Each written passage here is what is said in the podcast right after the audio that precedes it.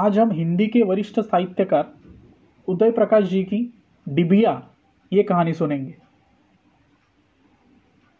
डिबिया। डिबिया अभी तक मेरे पास है, कई वर्षों से। मैंने उसे कभी खोलकर भी नहीं देखा, लेकिन उसे खोलने का निर्णय पूरी तरह मुझ पर निर्भर करता है।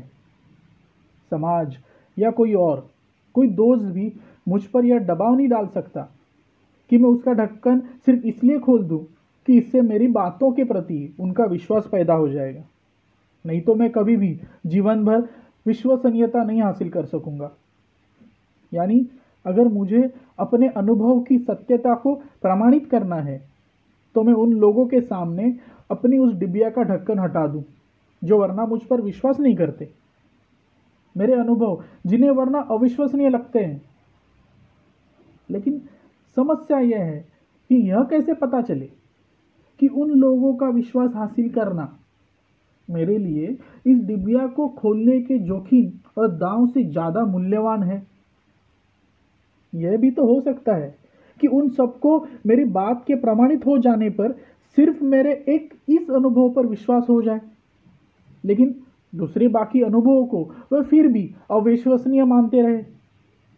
ऐसे तो अपनी बातों को उन तमाम लोगों के सामने प्रमाणित करते करते मैं बूढ़ा हो जाऊँगा, मर भी जाऊँगा।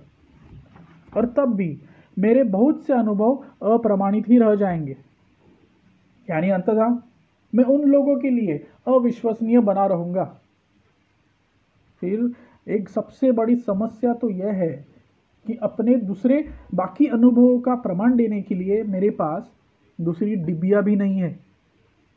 मैं किस तरह से अपने जीवन की सत्यता को इतने सारे लोगों के लिए प्रमाणित करता रहूँ?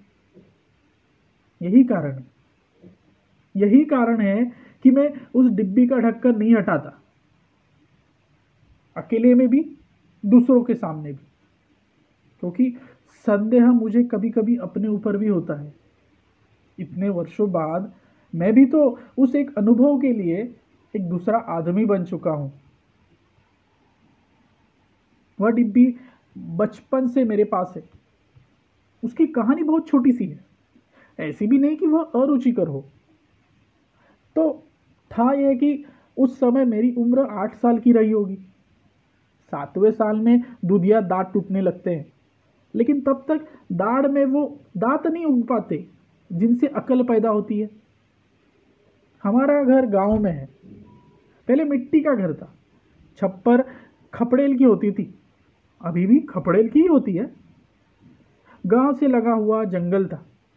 जंगल में लंगूर बहुत होते थे, बल्कि लंगूर शब्द तो मैंने काफ़ी बाद में सीखा किताबों से। हम उन्हें काले मुँह का बंदर कहते थे और कौवे बहुत होते थे।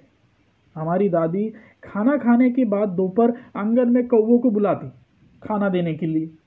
तो वे पूरे आँगन में ही भर जाते, लंगूर और कौवे। दोनों हमारे घर की छप्पर के दुश्मन थे। लंगूर छप्पर पर दौड़ते तो खपटे फूट जाते। कौवे भी जगह जगह से खपड़े खपड़ेलों को हटा देते थे। जहाँ जहाँ खपड़ेले फूट गई होती थी, वहाँ से बरसात का पानी घर के अंदर टपकने लगता था। हम वहाँ खाली बाल्टी रख देते थे।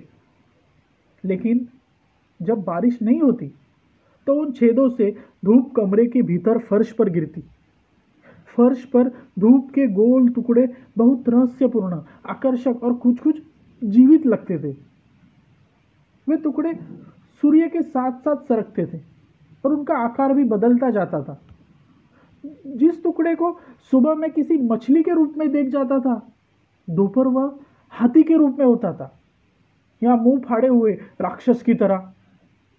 कभी कभी किरणों का कोण या सूर्य की स्थिति बदलने से कोई टुकड़ा अदृश्य भी हो जाता था।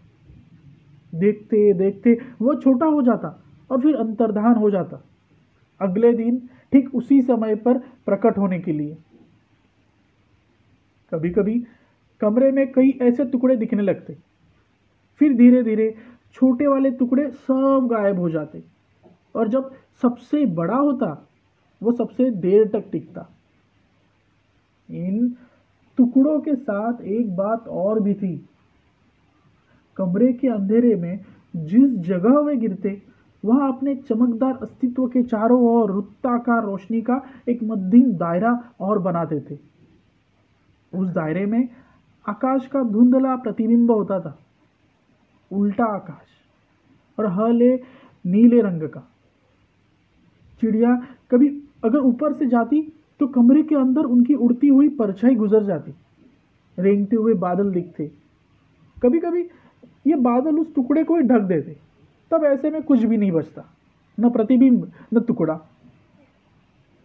वे टुकड़े मुझे बहुत जीवित और जादुई लगते थे।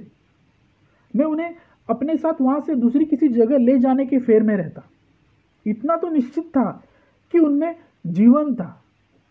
और उनके साथ मैं सिर्फ़ किसी पराय दर्शक जैसा संबंध नहीं रखना चाहता था। मैं उनके साथ इस पूरे दिन भर के खेल में शामिल होना चाहता था। मैं बहुत कोशिश करता, लेकिन वे अपनी जगह से कहीं नहीं जाते थे। जिस चीज़ को मैं उनके नीचे रखता, वे उसके ऊपर आ तो जाते, लेकिन उसे खींचते ही वही रह जाते। हथीली में वे रहते, लेकिन मुठिया बांधते ही वे उंगलियों के ऊपर आ जाते और मेरा हाथ खाली ही लौट आता। कई बार कई बार हार कर गुस्से में मैं उन्हें ज़ोर से पिटता, लात मारता, लोहे से ज़मीन खोद डालता, लेकिन वे बिल्कुल अप्रभावित रहते थे। मेरे प्रति उनकी यह तटस्थता मेरे बर्दाश्त के बाहर थी। फिर उस दिन ऐसा हुआ, मैं अकेले था। यह रसोई थी, एक बड़ा सा, सुंदर सा टुकड़ा वहाँ गिरा हुआ खेल रहा था। माँ खाना बनाकर कहीं चली गई थी। मैं उस टुकड़े को खूब प्यार करने की कोशिश कर रहा था। उसे चूमा, फिर मैंने भात और दाल निकालकर उसे दिया। रसोई में बेना रखा था। चूल्हे की आग को हवा करने के लिए उसी का तो इस्तेमाल होता है। मैंने बेने के ऊपर उस टुकड़े को रखा और उसे खींचा। मैंने देख लिया कि वह बेने के साथ साथ सरक रहा है। वह आ रहा था। यह मेरे जीवन की सबसे बड़ी सफलता थी। वह अब छप्पर से मुक्त हो चुका था, सूर्य से भी।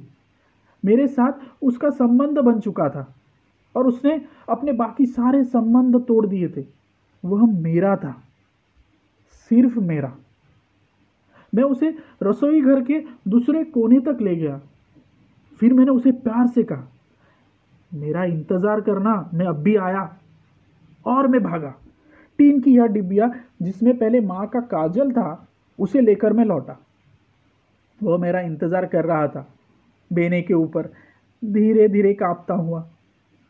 मैंने तभी से उसे इस डिब्बिया में बंद कर रखा है। मैं उसे लेकर कहीं भी जा सकता हूँ। मैं जानता हूँ कि वह वही है। वह हमेशा वही रहेगा। और यह बात सच है।